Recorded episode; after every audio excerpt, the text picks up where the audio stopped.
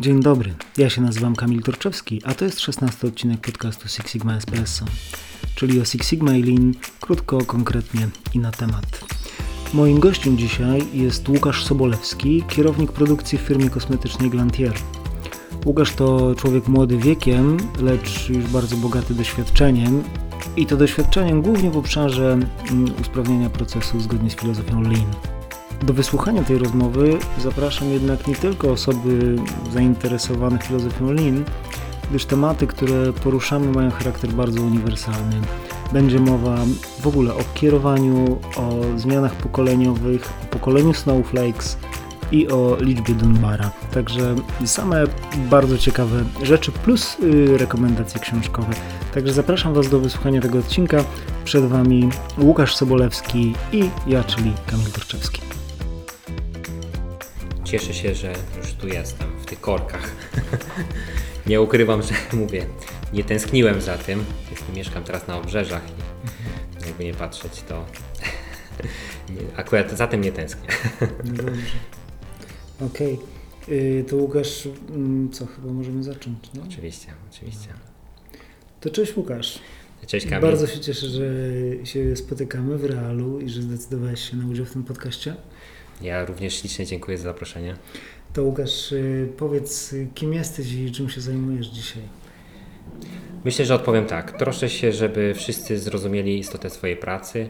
Pracuję w firmie Glantier na stanowisku kierownik produkcji. Mhm. Zarządzam produkcją, wysyłką, magazynem oraz działem rozwoju. Czym się zajmujemy? Myślę, że ujmę to w, poprzez nasze motto.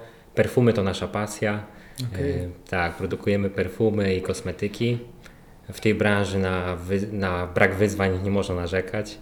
Codziennie rozszerzamy swoje portfolio, nowe maszyny, e, urządzenia, receptury. E, Kamil, jednym słowem, liczby, dane fakty. Mm, dodatkowo współpracuję z Akademią Białego Kruka jako trener, konsultant Lean Kaizen. Mm, nie ukrywam, że to też takie jakby dla mnie hobby. Okay. Łukasz, y, przyznam się, że nie znam jakoś bardzo dobrze branży perfumeryjnej. E, powiedziałeś, że tam jest dużo wyzwań. Co to są za wyzwania? Mm, jakby nie patrzeć, cały czas firma e, chce pozyskiwać kolejne rynki, kolejne wyroby, towary i dlatego cały czas rozszerzamy swoje portfolio o różne asortymenty. Cały czas musimy jakby je testować, e, dosyć dużo opakowania, projektować, wszystko to wysyłamy, gdzieś zapytania e, i to wszystko trzeba zbierać w jedną całość, co oznacza, że to później musi być jakoś przełożone na proces technologiczny, później to, że tak powiem, instrukcje, szkolenia, nowe maszyny i dopiero zaczynamy. Dlatego mi się wydaje, że ta branża kosmetyczna jest o tyle, że to jednak płynny towar, który musi być cały czas na najwyższym poziomie, bo jednak perfumy to są E, najwyższej jakości, także to też e, na to musimy zwracać uwagę. Także tutaj widzę największy jakby potencjał do tego, że te wyzwania cały czas e, codziennie są inne. No te doświadczenia, które ja mam y, z branży kosmetycznej czy z produkcji właśnie też leków, czasem to o podobnym charakterze, to też y, pamiętam, że te procesy są bardzo wrażliwe i też właśnie różnego rodzaju niestabilności, nie? wszelkiego rodzaju masy, kremy, emulsje, zadbanie o to, żeby tam te frakcje były odpowiednio e, pomieszane w odpowiednich proporcjach. No, że jest to często bardzo duże wyzwanie. Potwierdzasz to? Oczywiście, oczywiście. Mhm. E, szczególnie też mocny nacisk tutaj musimy mieć rozbudowaną kontrolę jakości mhm. na każdym etapie, co oznacza, że to też e, dla linowca te procesy nie są tak łatwo jakby dostrzegalne za pierwszym razem, dlatego trzeba dosyć mocno się w nie wgłębić. Mhm. Powiedziałeś dla linowca. E, to jest Twoja tożsamość zawodowa? Z jednej strony tak, tak. Okay. Myślę, że mam takie motto gdzieś tam życiowe, że nie oczekuj perfekcji, oczekuj postępu mhm. i tego się dosyć mocno też trzymam. Uwielbiam problemy, to też nie ukrywam przekuwa mnie w wyzwania, także jak ktoś mówi do mnie problem, to nie jest problem, to jest wyzwanie mm. i podejmujemy ten temat, także staramy się w ten sposób podchodzić też do tego i też staram się w tej roli kierownika produkcji, a zarządzanie nie jest łatwe, jednak jakby też aspirować w tą, w tą stronę, gdzie właśnie problem równa się wyzwaniu. Okay. Jesteś obecnie kierownikiem produkcji i wiem, że w poprzedniej swojej firmie też byłeś na y, takim stanowisku. Również, tak. Y, I czy będąc kierownikiem produkcji, ty miałeś przestrzeń również na realizację projektów usprawniających, takich jako lider i czy, czy, czy masz dzisiaj taką przestrzeń, czy tym się też zajmujesz? Tak, tak. Myślę, że stanowisko jest odpowiednie, jak chodzi o to, żeby wspomagać też również e, i wydziały, i osoby, które też się bezpośrednio zajmują e, continuous improvement. E, ja jako zapalony, że tak powiem, hobbysta linowy, mhm. też nie ukrywam, że też dosyć mocno nacisk kładę na te jednak usprawnienia, na to, żebyśmy jednak szukali tych łatwych, krótkich usprawnień, ale które dają później gdzieś tam ten efekt kuli śnieżnej i dają tę skalę sukcesu, nie wiem, postępów. Mm, I myślę, że tak, że na pewno pomaga mi to w, w, dzięki temu, że jakby przy zarządzaniu, a zwłaszcza w dzisiejszych czasach, gdzie mamy różnego rodzaju pokolenia, generacje i to wszystko się łączy w jednym miejscu i muszą ze sobą współpracować, no to nie jest małe wyzwanie. Dzisiejsze zarządzanie nie jest tym samym, co było kilka lat temu. Mhm. Mamy tutaj naprawdę mocne wyzwania. Mm, nie ukrywam, że e, jak zaprosiłeś mnie Kamil, to też również e, wspomniałem o mojej żonie i przypomnieliśmy sobie, jak 6 lat temu wróciłem z, właśnie z konferencji Akademii Białego Kruka, zainspirowany mhm. nowymi pomysłami. Opowiadałem żonie, kto występował, jak to wyglądało e, i postanowiliśmy, że w następnym roku wspólnie będziemy uczestniczyć i tak też się stało. No. Twoja żona też jest, e, że tak się wyrażę, z branży? Jest e, bardziej e, inżyniera, mhm. także tutaj, ale tak, tak, mamy wspólne mhm. tematy. Co do Lina i Kaizen, mi się wydaje, nie do końca wspiera, a zwłaszcza wtedy, kiedy w domu mówi mi taki ze mnie mhm. Kaizenowiec albo Linowiec, a że tak powiem, niektórych rzeczy nie potrafię posprzątać albo dołożyć na miejsce. Z tego zawsze się śmiejemy i dlatego pozdrawiam Gabrysię oraz mojego syna Oskara. Ja również pozdrawiam. I co się stało? Za rok poszliśmy również na tą konferencję. E, I na końcu było losowanie nagród. Moja żona wygrała książkę Kieruj, działaj, żyj Fredmunda Malika. Dlaczego przypominam tą historię? Bo śmieję się, że, że zarządzanie jest właśnie tym, e, żeby wykorzystać mocne strony danej osoby i przekuć je w zadania. W tym momencie zadanie mojej żony było pójść na konferencję, a mocną stroną jest szczęście i wygrała na nas książkę. Okay. Nie ukrywam, że byłem oczywiście pierwszym, pierwszą, pierwszym domownikiem, który przeczytał tę książkę. Przypominam ją sobie bardzo dobrze, bo zmieniła w moim jakby sposobie zarządzania bardzo dużo. Autor tej książki wspomina, że praca powinna przynosić radość, ale mówi, żeby zamienić to słowo na rezultaty powinny przynosić radość. Ponieważ pierwsze y, praktycznie w, w, współczesnym, w współczesnych czasach jest nieosiągalne, a drugie bez, bez problemu możemy osiągnąć. To jest takie ciekawe dla mnie doświadczenie. Co masz na myśli, jak yy, mówisz, że pierwsze jest nieosiągalne? W sensie. Bo uważam, że praca nie decyduje, nie decyduje o niczym. Okay. Mhm.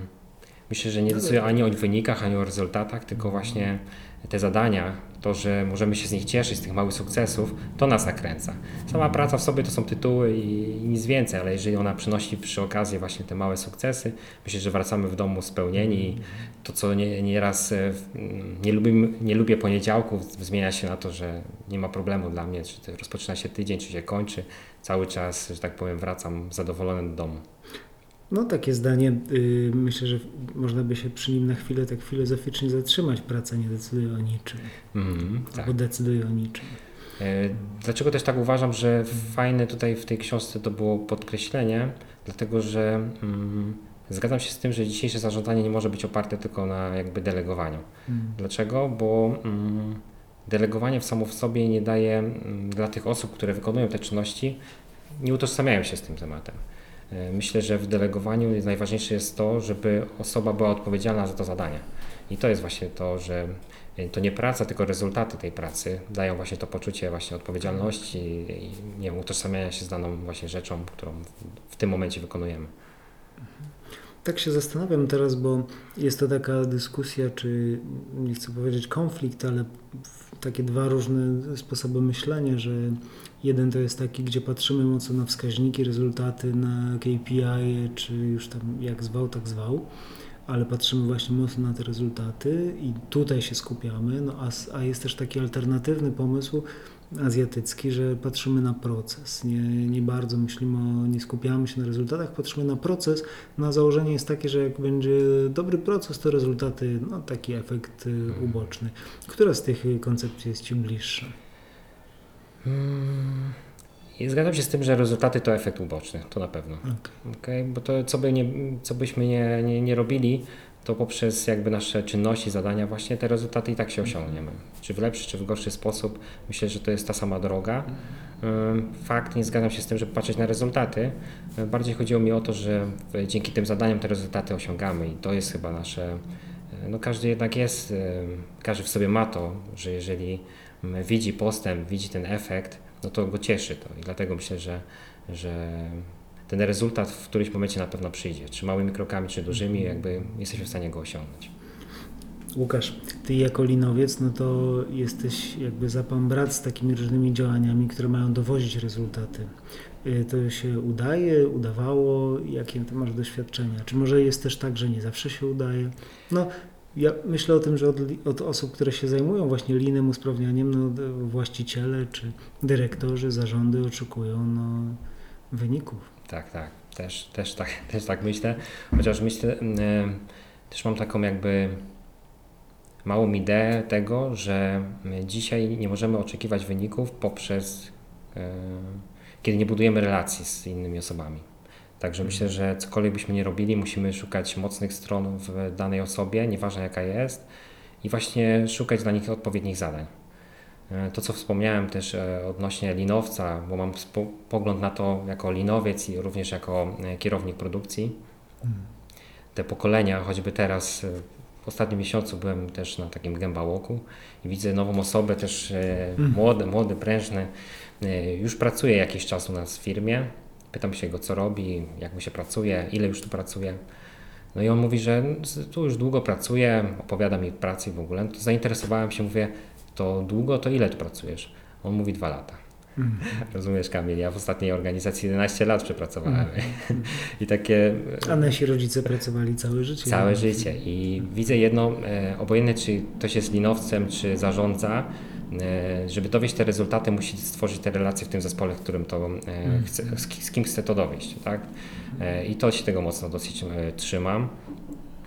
Ostatnio bardzo też. Jak wspominasz o tym, że, że już drugi raz mówisz o, o mocnych stronach, nie? o szukaniu tych mocnych stron i o tym też zaznaczasz to, że pokolenia się zmieniają i że rzeczywiście jest jakoś inaczej teraz, jeżeli chodzi o zarządzanie, o kierowanie, o utrzymanie motywacji, utrzymanie osób na stanowiskach pracy, czy w firmie w ogóle. E, jakie są Twoje doświadczenia tutaj? E, tak. Ja myślę, że tak, że te pokolenia tak, nawet... Sobie, że zadałem Ci takie bardzo, bardzo ogólne pytanie. Nie? No, ale oczywiście, oczywiście, ale chciałbym, też... Chciałbym Cię zapytać, e, jak mówisz o mocnych stronach na przykład, nie? to jak Ty szukasz tych mocnych stron, skąd mamy wiedzieć, co jest mocną stroną pracownika? Mhm. No tak, no każdy z nas jest inny i oczywiście e, to, to według mnie cokolwiek byśmy nie robili, jeżeli nie utrzymujemy relacji z pracownikami, tylko dystans, e, no to nie jesteśmy w stanie jakby ocenić tego. Mhm. Możemy tylko powiedzieć i subiektywnie oceniać, a to mhm. też nie o to chodzi. Żeby ocenić kogoś obiektywnie, trzeba też wypróbować różne jego, jakby w różnych zadaniach go. Tak. I to jest dla mnie ważne.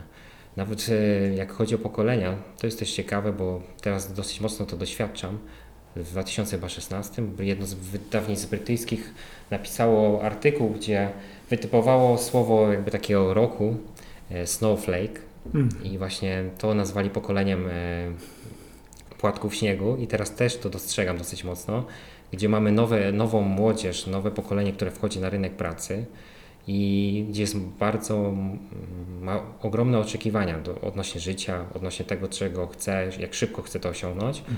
ale jednocześnie jest bardzo kruche, znaczy nie potrafi mm, z, pogodzić się z porażką, szybko się poddaje, nie jest skrupulatne.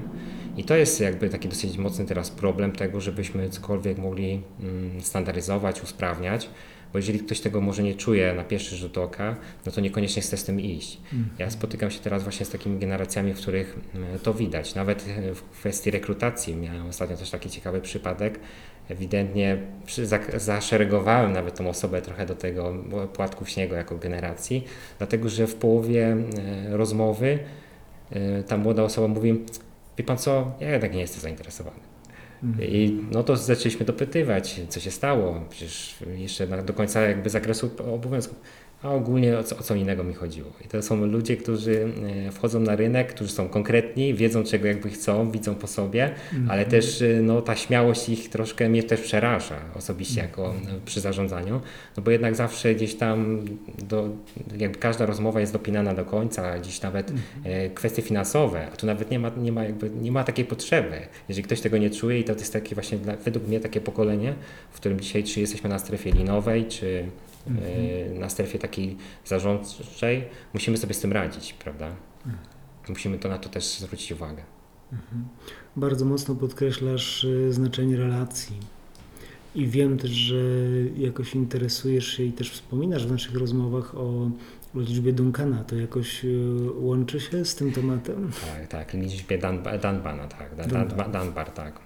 E, To jest ciekawy też temat, bo jako linowiec teraz e, miałem możliwość pracować, e, współpracować z różnymi firmami. Ta liczba Dan- Danbara to jest 150. To jest ciekawy przypadek i każdy z słuchaczy mógłby się... Podobno 148, tak dokładnie. Dokładnie. Do, ja też uważam, że to nie jest, Mhm. e, to jest tylko poglądowa liczba. To może być Tak, 120, 170. Łatwo to sprawdzić i Mhm. każdy może w domu to zrobić, choćby na social media. Powiedzmy, co to w ogóle jest liczba Dunbara. Liczba Dunbara to jest tak, że nasz mózg, dokładnie nasza kora nowa, ma jakby pamięć, w której. e, e, To jest taka pamięć, w której możemy jakby bez problemu utrzymywać relacje. Znamy te osoby i to jest e, jakby liczba, w której możemy jakby zbierać e, dane i ona się napełnia. Po tej liczbie przestajemy jakby mm, już kontrolować imiona, zapominamy różne rzeczy, nie utożsamiamy się jak chodzi o relacje.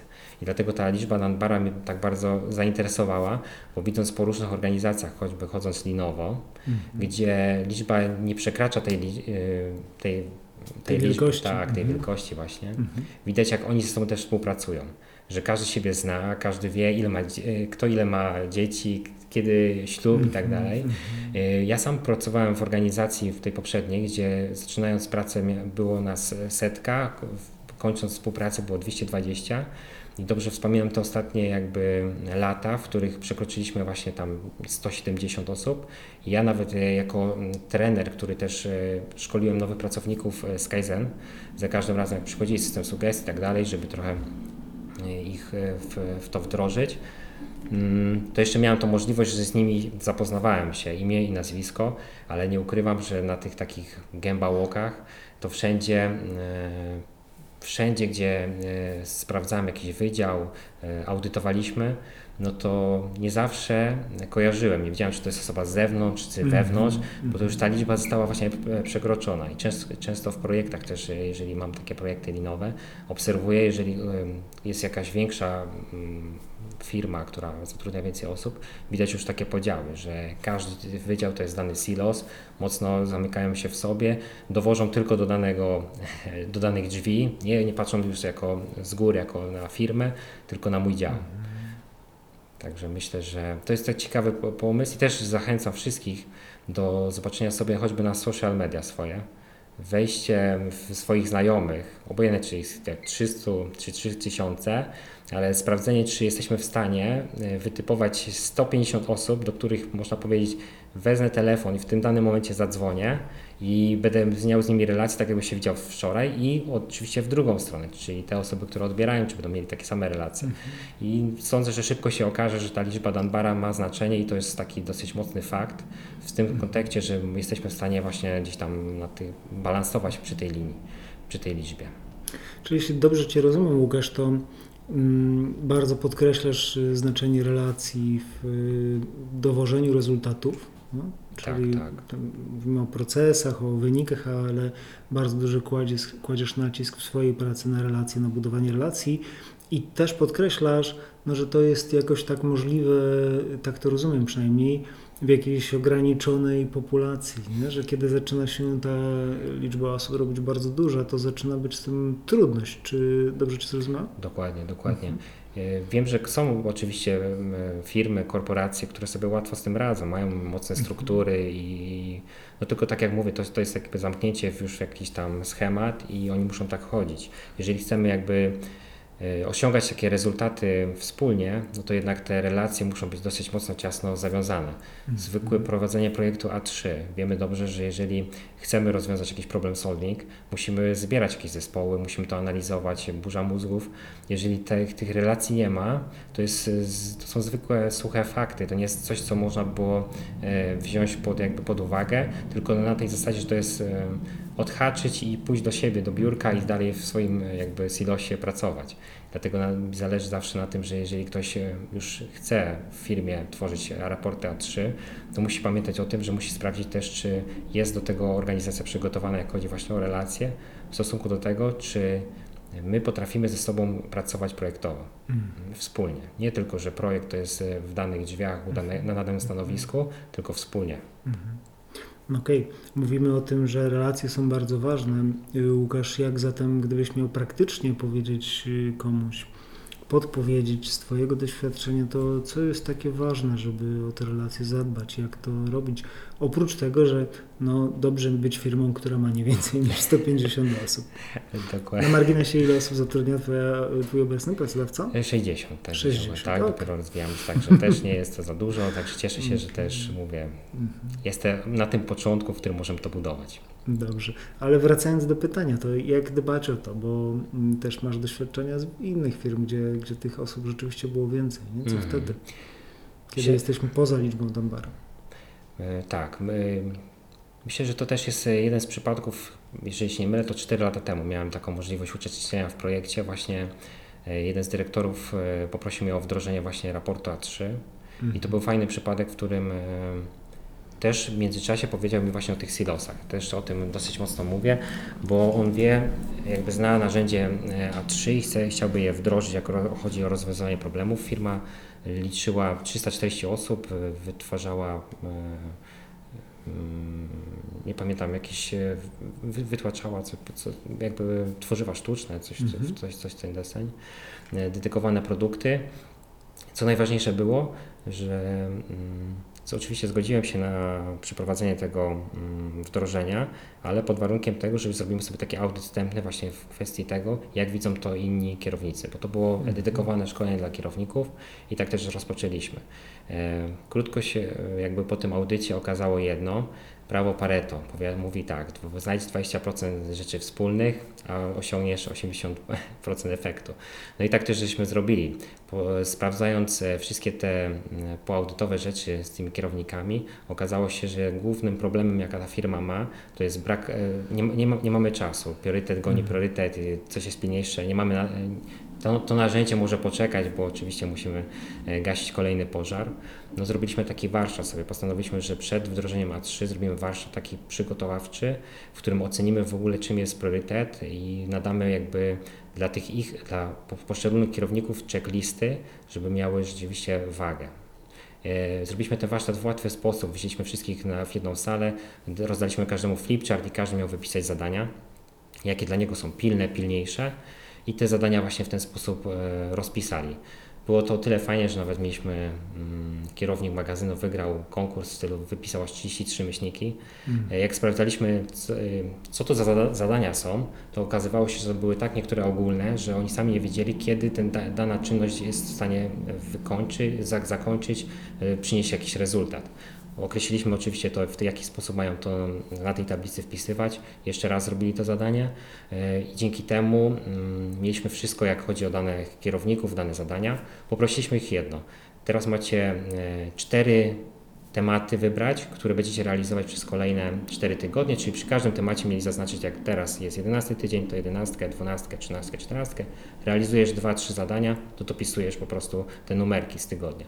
I, e, i tak się też stało.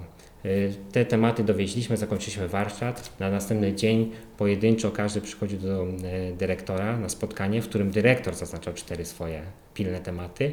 I to fajne jest, e, mm, że okazało się, że 80% nie pokrywało się z tym, czego rzeczywiście się oczekuje od tych kierowników. E, Ta konfrontacja, ten balans, że tych relacji nie było tak utrzymanych, każdy robił jakby dla siebie te zadania i zawsze był zapracowany, sprawiło to, że mm, na nic nie było czasu.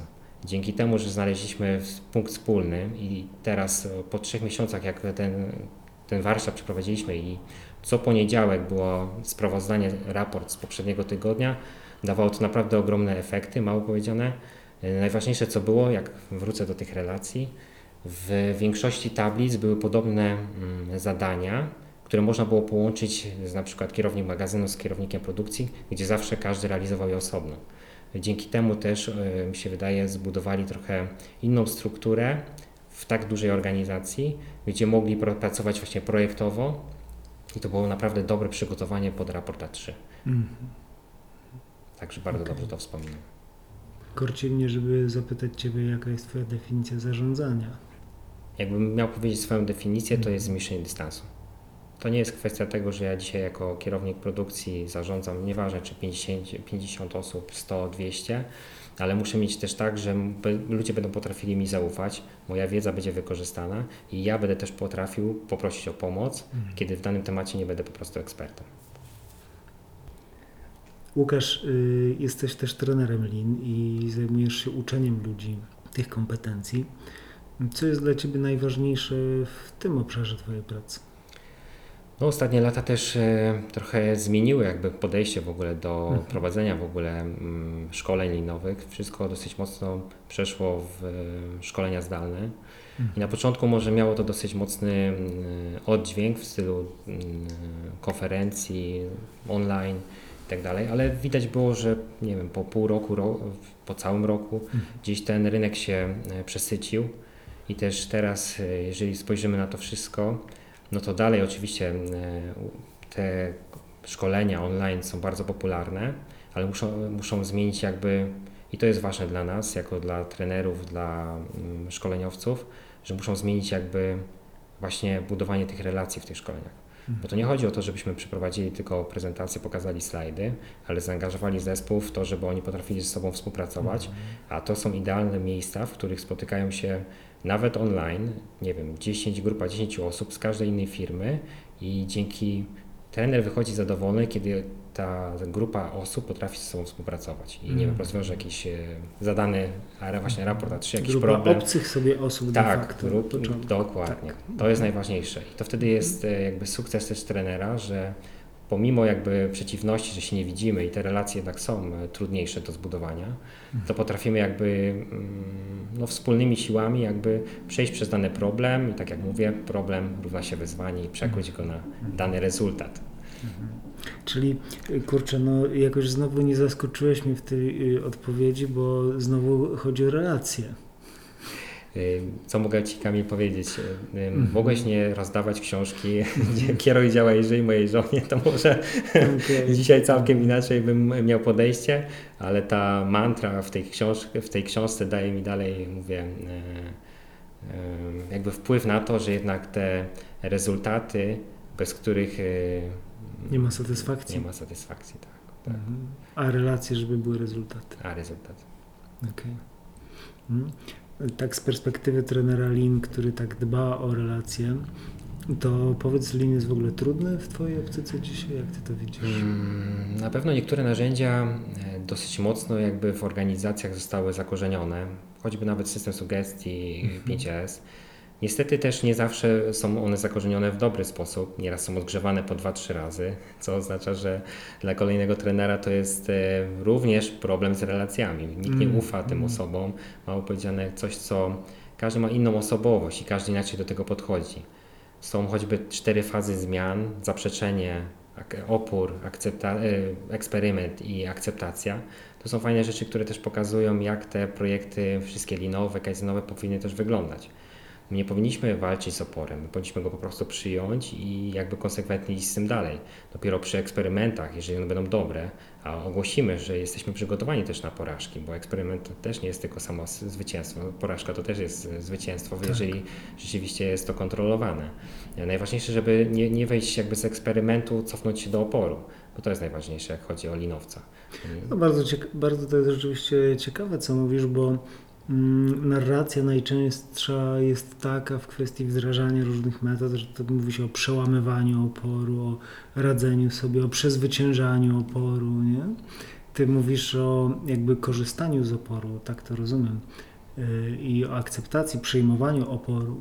Mhm tak jak mówię, mhm. zwłaszcza w dzisiejszych czasach, w tych pokoleniach, generacjach, które mamy, mm -hmm. nikt nie wie, jak też e, mocno dana osoba zareaguje. Mm -hmm. Ten opór może być e, praktycznie niezauważalny, wtedy nie wiemy, czy jesteśmy jeszcze w fazie zaprzeczenia i mm -hmm. do tej osoby to dotarło, czy ona już rzeczywiście ten opór tak znosi. To, to już się też e, zatarły mhm. trochę te granice i tutaj trzeba też na to uważać, no bo jednak chcemy, żeby ten opór był, żeby przejść do tej jednak fazy eksperymentów, no a później na, na dobrą sprawę akceptacji, czyli korzystają już, chociaż byli przeciwni przeciwko, ale już z tego korzystają są zadowoleni. Także to jest jakiś tam po cichu, po cichu można powiedzieć, że sukces i ten rezultat, który mam, chcemy osiągać. Ja nie ukrywam, że za każdym razem, kiedy e, staram się przygotować do jakiegoś szkolenia Lean Kaizen, to staram się stworzyć jakby sobie taką ścieżkę, w której mm, nie będę się bał powiedzieć, że właśnie nieraz nam się noga potknie, nieraz, mhm. nie wiem, będzie trzeba właśnie wstać z tej podłogi, jeszcze raz to spróbować, ale jeżeli ci ludzie wiedzą na początku, że to nie jest tak, że wszystko jest idealnie, super, zapłacili mm. komuś i przyjdzie ich szkolić, no to wtedy jakby też trochę ta relacja się zmniejsza, czyli no kurczę, no to jest, to jest zwykły człowiek, on też może się pomylić. No kwestia tego oczywiście, tak jak mówię, co jest z tą pomyłką, czy my ją bierzemy jako taki mini sukces. Mamy, mamy to i dzięki temu więcej już mm. jakby nie popełnimy to, nie popełnimy tego błędu, nie potkniemy się, czy to jest w drugą stronę. Dlatego myślę, że tutaj nie ma być też e, obojętne z jakim doświadczeniem kto nie przychodzi, czy to za, jako zarządzanie, czy jako trener. E, no musi pamiętać o tym, że tam są też ludzie, trzeba ich akceptować takim, jaki są. Niektórzy pracują, tak jak mówiliśmy, bardzo długo, nie mówimy to o dwóch latach. E, I jakby nie patrzeć, musimy na to też spojrzeć, że nie każdy chce po prostu wyjść z tej strefy komfortu. Mm. My po prostu musimy ich do niej zaprosić. Czyli ja to, to, co mówisz, to podsumowałbym tak, y, jakby stworzyć taką listę rekomendacji, czy taką podpowiedź, sugestię dla lidera takiej zmiany, to pewnie mogłaby brzmieć y, uznaj i przyjmij ten opór, który jest, zaproś ludzi do eksperymentów, y, uprzedzając, że różnie jak to w eksperymencie może być, a później celebruj zarówno sukcesy, jak też te potknięcia w eksperymencie, które też są źródłem wiedzy i doświadczenia. Super, super też lepiej bym tego nie mówił. Okej. Okay. No, ma to sens. Dzięki Kamil. Łukasz, a y, mam taką fantazję, jakbyś miał żonie kolegi albo y, pani z y, przysłowiowego warzywniaka, czy, czy mechanikowi, który naprawia twój samochód, y, wytłumaczyć tak, co to jest ten lean, jakby gdzieś nieopatrznie się dowiedział, że czymś takim się zajmujesz, to, to jak byś to zrobił? Myślę, że najłatwiej e, zacząć od tego, co Cię najbardziej denerwuje. To jest pewnie e, nawet, że, e, żeby nie, jakby nie powiedzieć na tej zasadzie, w której człowiek chce się wymądrzać, tylko sprawdzić, co rzeczywiście jest tym problemem, mhm. jego zbadać. Jeżeli pokażemy tutaj każde, każdej osobie, czy to będzie pani w sklepie, czy komu innemu, że ten problem rzeczywiście w łatwy sposób da się mhm. jakby zminimalizować. Niekoniecznie musimy go od razu e, rozwiązywać ale kwestia jakby odczucia, że to będzie rzeczywiście mm, dla tej osoby odczuwalne, to jest właśnie Lean. To jest właśnie. Kaizen, czyli continuous improvement, nie kończymy jakby usprawniać swojego życia. Mhm. Dzięki. Łukasz, yy, tak myślę jeszcze, że mogą nas słuchać osoby, które też rozważają dla siebie taką ścieżkę właśnie kariery w obszarze Lean, Continuous Improvement. Ty masz za sobą już y, sporo lat doświadczenia na tej drodze. Jakbyś miał podpowiedzieć komuś, y, co jest takiego ważnego, jak ktoś chce się uczyć rzeczywiście, nabywasz te kompetencje, jak to robić najlepiej, na co zwracać uwagę? Ja nie ukrywam, że teraz ja jestem sam e, pod ogromnym wrażeniem dostępności wszystkiego. Mm. Naprawdę czasy się zmieniły, gdzie ta, te książki, które wychodziły, każdy na nie czekał Dzisiaj naprawdę materiałów, inspiracji na każdej platformie prawie możemy znaleźć naprawdę ogrom, ogromną ilość. Ta wiedza nieraz może nas przytłaczać też. Także jak chodzi o wiedzę taką czysto teoretyczną, mi się wydaje, z tym nie ma problemu. Jak chodzi o praktykę, no przede wszystkim myślę, że nie nikt nie powinien się tego bać. E, Każda, każde wyzwanie, każde jakby mm, podejście o krok do przodu i spróbowanie czegoś nowego daje nam właśnie ten efekt właśnie tego eksperymentu. No i teraz kwestia tego, czy w tym eksperymencie się odnajdujemy, bo to jest kwestia e, umowna, co nas naprawdę interesuje. Jeżeli uznamy, że te eksperymenty, to, że trzeba jednak tych ludzi przekonywać, jednak nie jest dla nas, no to ścieżka linowca nie do końca może być spełniona. Jeżeli ktoś odnajduje się w zadaniach, no to oczywiście mm, fajnie, żeby uczestniczył w takich grupach, jak właśnie A3 i tak dalej. Niekoniecznie musi je prowadzić, ale to jest też wartość dodana, jeżeli jest e, jakby doświadczonym ekspertem w swojej dziedzinie. To jest, e, I też nie ma co się poddawać. Wtedy też można powiedzieć, że nie jest się na ścieżce trenera, e, szkoleniowca Lean Kaizen, bo nie, niekoniecznie to musi być właśnie ten rezultat, ale jest to też, e, że wiem czy, z, z czym to jest, wiem gdzie mogę tam im pomóc i wiem, że jakby nie boję się też tego podej- po- podjąć tego wyzwania. Myślę, że mm, nie chcę nikogo tutaj na, namawiać, bo tak jak mówię, to każdy musi czuć od siebie, czy ta ścieżka jest dla niego dobra i w ogóle, no ale namawiam na pewno do tego, żeby z tym eksperymentować. Łukasz, jakby chcieć w kilku słowach kluczach tą rozmowę dzisiaj zawrzeć, to byłyby to dla mnie pewnie y, te słowa takie jak relacje, jak y, płatki śniegu, bo też to y, utkwiło mi w pamięci akceptacja oporu i eksperymentowania. Super, dziękuję Ci. Łukasz, powiedz, y, jakich eksperymentów Tobie życzyć teraz y, w najbliższym czasie? Mhm. E, tak szczerze mówiąc, mógłbyś mi życzyć lepszej organizacji e, czasu prywatnego. Niestety jednak ten bagaż e, doświadczeń i ten plecak, który na siebie biorę, nie zawsze mm, dobrze go ważę. Nieraz biorę go za dużo. Myślę, że mm, kiedy jakby Twoje hobby e, również realizujesz w życiu prywatnym, a jest nim lean, nie zawsze ścieżki się zacierają. Chciałbym, mi życzył jednak to, żeby te ścieżki były bardziej e, grubą krechą e, malowane. To pozwoli mi też jakby odróżnić życie prywatne od życia zawodowego. No to tego Ci życzę i tak jak słucham to, co mówisz, to tak wyraźnie y, opowiadasz, jakby zarysowujesz ten swój dylemat, że myślę, że on już jest y, w Twojej głowie w połowie rozwiązany. Eksperymentuję. Łukasz, bardzo Ci dziękuję za spotkanie i rozmowę. Ja również dziękuję ślicznie.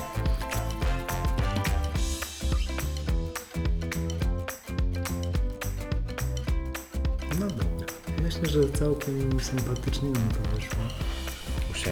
Kamil, trenować, trenować cały czas wystąpienia publiczne. Wiesz co, my jesteśmy dwóch.